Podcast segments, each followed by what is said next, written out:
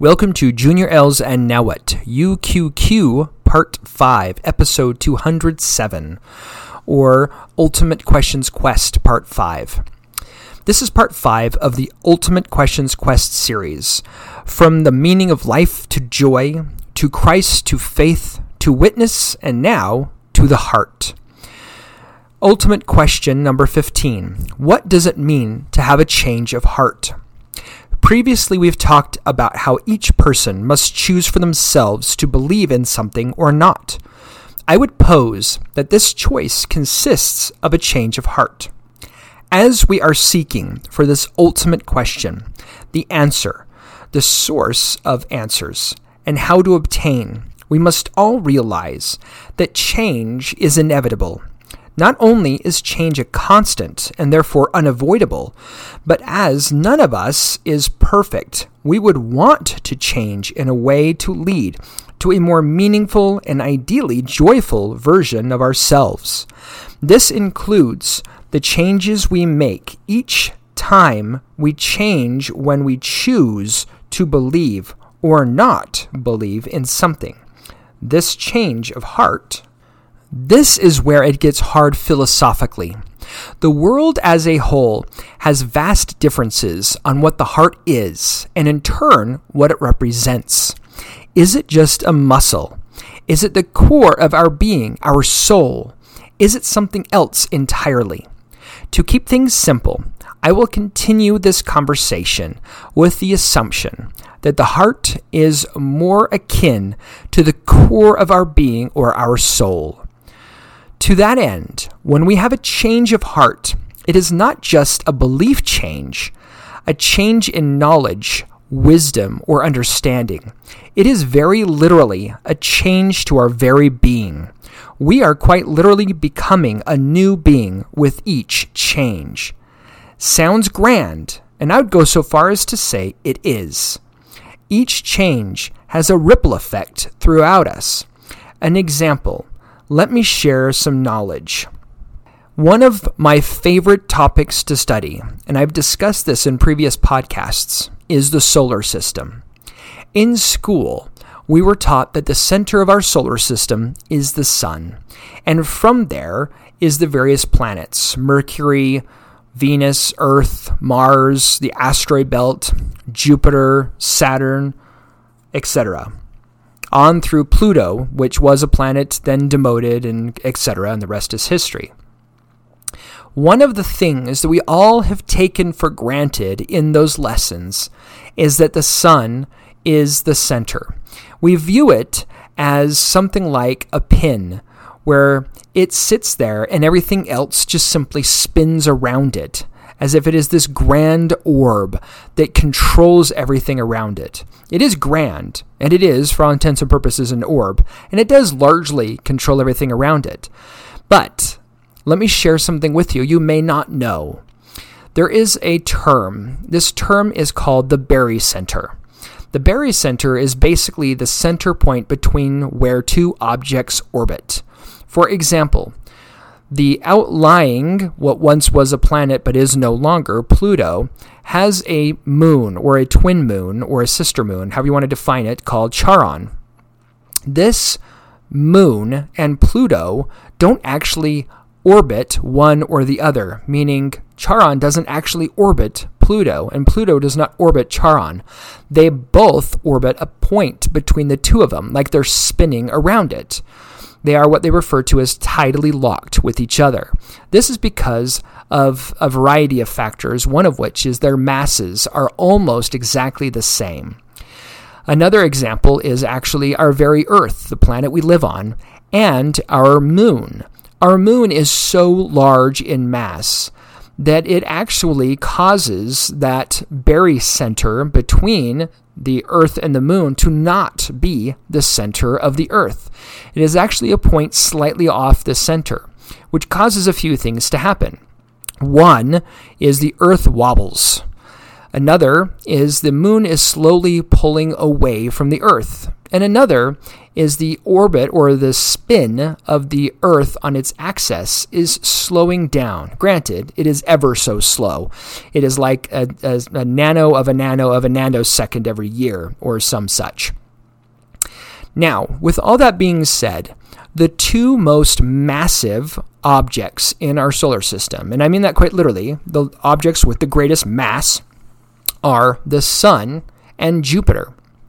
Jupiter is so massive that it actually affects the Sun, meaning that the point where the Sun and Jupiter orbit is not the center of the Sun. In fact, it isn't anywhere within the boundaries of the Sun itself. It is actually a point outside of the Sun, which causes the entire solar system, if you think about it from that standpoint, to wobble in a really crazy, I hate to say erratic, because it is still mathematically predictable, but it is a very crazy way. So, I have just taught you something that you can choose to believe or not.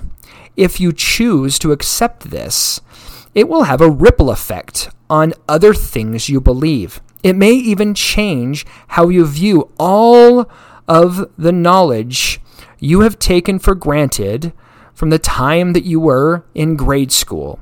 And this, quote-unquote, change of heart will continue the evolution of the core of you. The same is true if you choose to reject it, as this is also a change of heart, resulting in rejecting new information and how that impacts you. Recall the yin-yang I spoke of that comes back to temporary versus eternal. Very binary, but I like it that simple. Our changes of our heart should, I feel, lead to the eternal, not the temporary. What could help? Well, I'll share, and it will be up to you to choose to believe it or not. If the heart is our soul's core, something of spirit would have the greatest means of communicating to it and changing it if necessary. To be blunt, the Holy Ghost, God's messenger, the Comforter, the Dove of Christ's baptism, and many other names. But he is the same in each situation. To illustrate this scripturally, and in a few quotes, one comes from the Bible, the New Testament, the book of John, verse uh, chapter sixteen, verse thirteen. Howbeit, when he, the Spirit of truth, is come, he will guide you into all truth. For he shall not speak of himself, but whatsoever he shall hear, that shall he speak, and he will show you things to come. One of the abilities of the Holy Ghost. The next one is also in the Bible, the New Testament, also the book of John, chapter fourteen, verse twenty-six. But the Comforter, which is the Holy Ghost, whom the Father will send in my name, he shall teach you all things and bring all things to your remembrance whatsoever I have said unto you. The next one is from a talk, a talk given by James J. Hamula in December of two thousand sixteen. The talk is entitled The Divine Power of Grace. In this regard, Elder Parley P. Pratt of the Quorum of the Twelve Apostles taught the following. The gift of the Holy Ghost quickens all the intellectual faculties, increases, enlarges, expands, and purifies all the natural passions and affections, and adapts them by the gift of wisdom to their lawful use. It inspires, develops, cultivates, and matures all the fine-toned sympathies, joys, tastes, kindred feelings, and affections of our nature. It inspires virtue, kindness, goodness, tenderness, gentleness, and charity. It develops beauty of person, form, and features. It tends to health, vigor, animation, and social feeling. It invigorates all the faculties of the physical and intellectual man. It strengthens and gives tone to the nerves. In short, it is, as it were, marrow to the bone, joy to the heart, light to the eyes, music to the ears, and life to the whole being. I'm not going to try to summarize that. It's got so much content. Uh, either re-listen to it or find the talk and read it yourself. It's kind of amazing. The final one comes from a book called Teachings of the Prophets. This one is the Teachings of the Prophets from Ezra Taft Benson, Chapter five, Principles of True Repentance. And this is what it says. When we have undergone this mighty change, which is brought about only through faith in Jesus Christ and through the operation of the Spirit upon us, it is as though we have become a new person. Thus the change is likened to a new birth.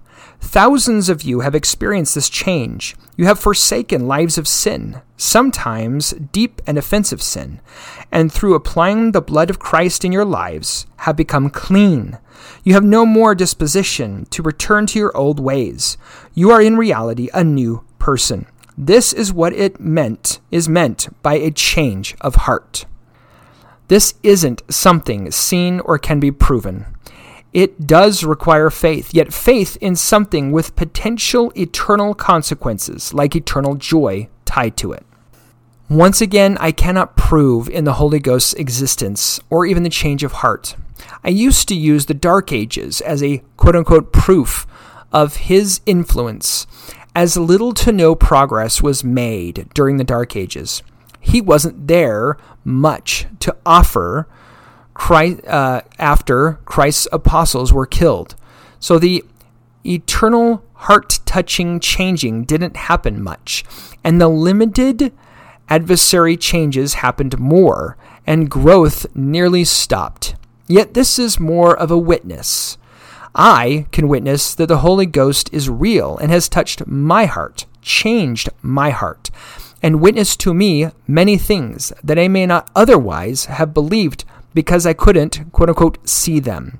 Things like Christ being the Son of God. This limited mortality isn't the whole of our existence. It also witnessed to me that there is a better way through Christ. This better way leads to the next ultimate question. Question number four, what is the atonement? I will end with, what changes your heart? What direction do you want these changes to take you? And I end with the immortal words from my youngest son, Superman. Smile, be happy, and remember that you're worth it. Thank you for listening.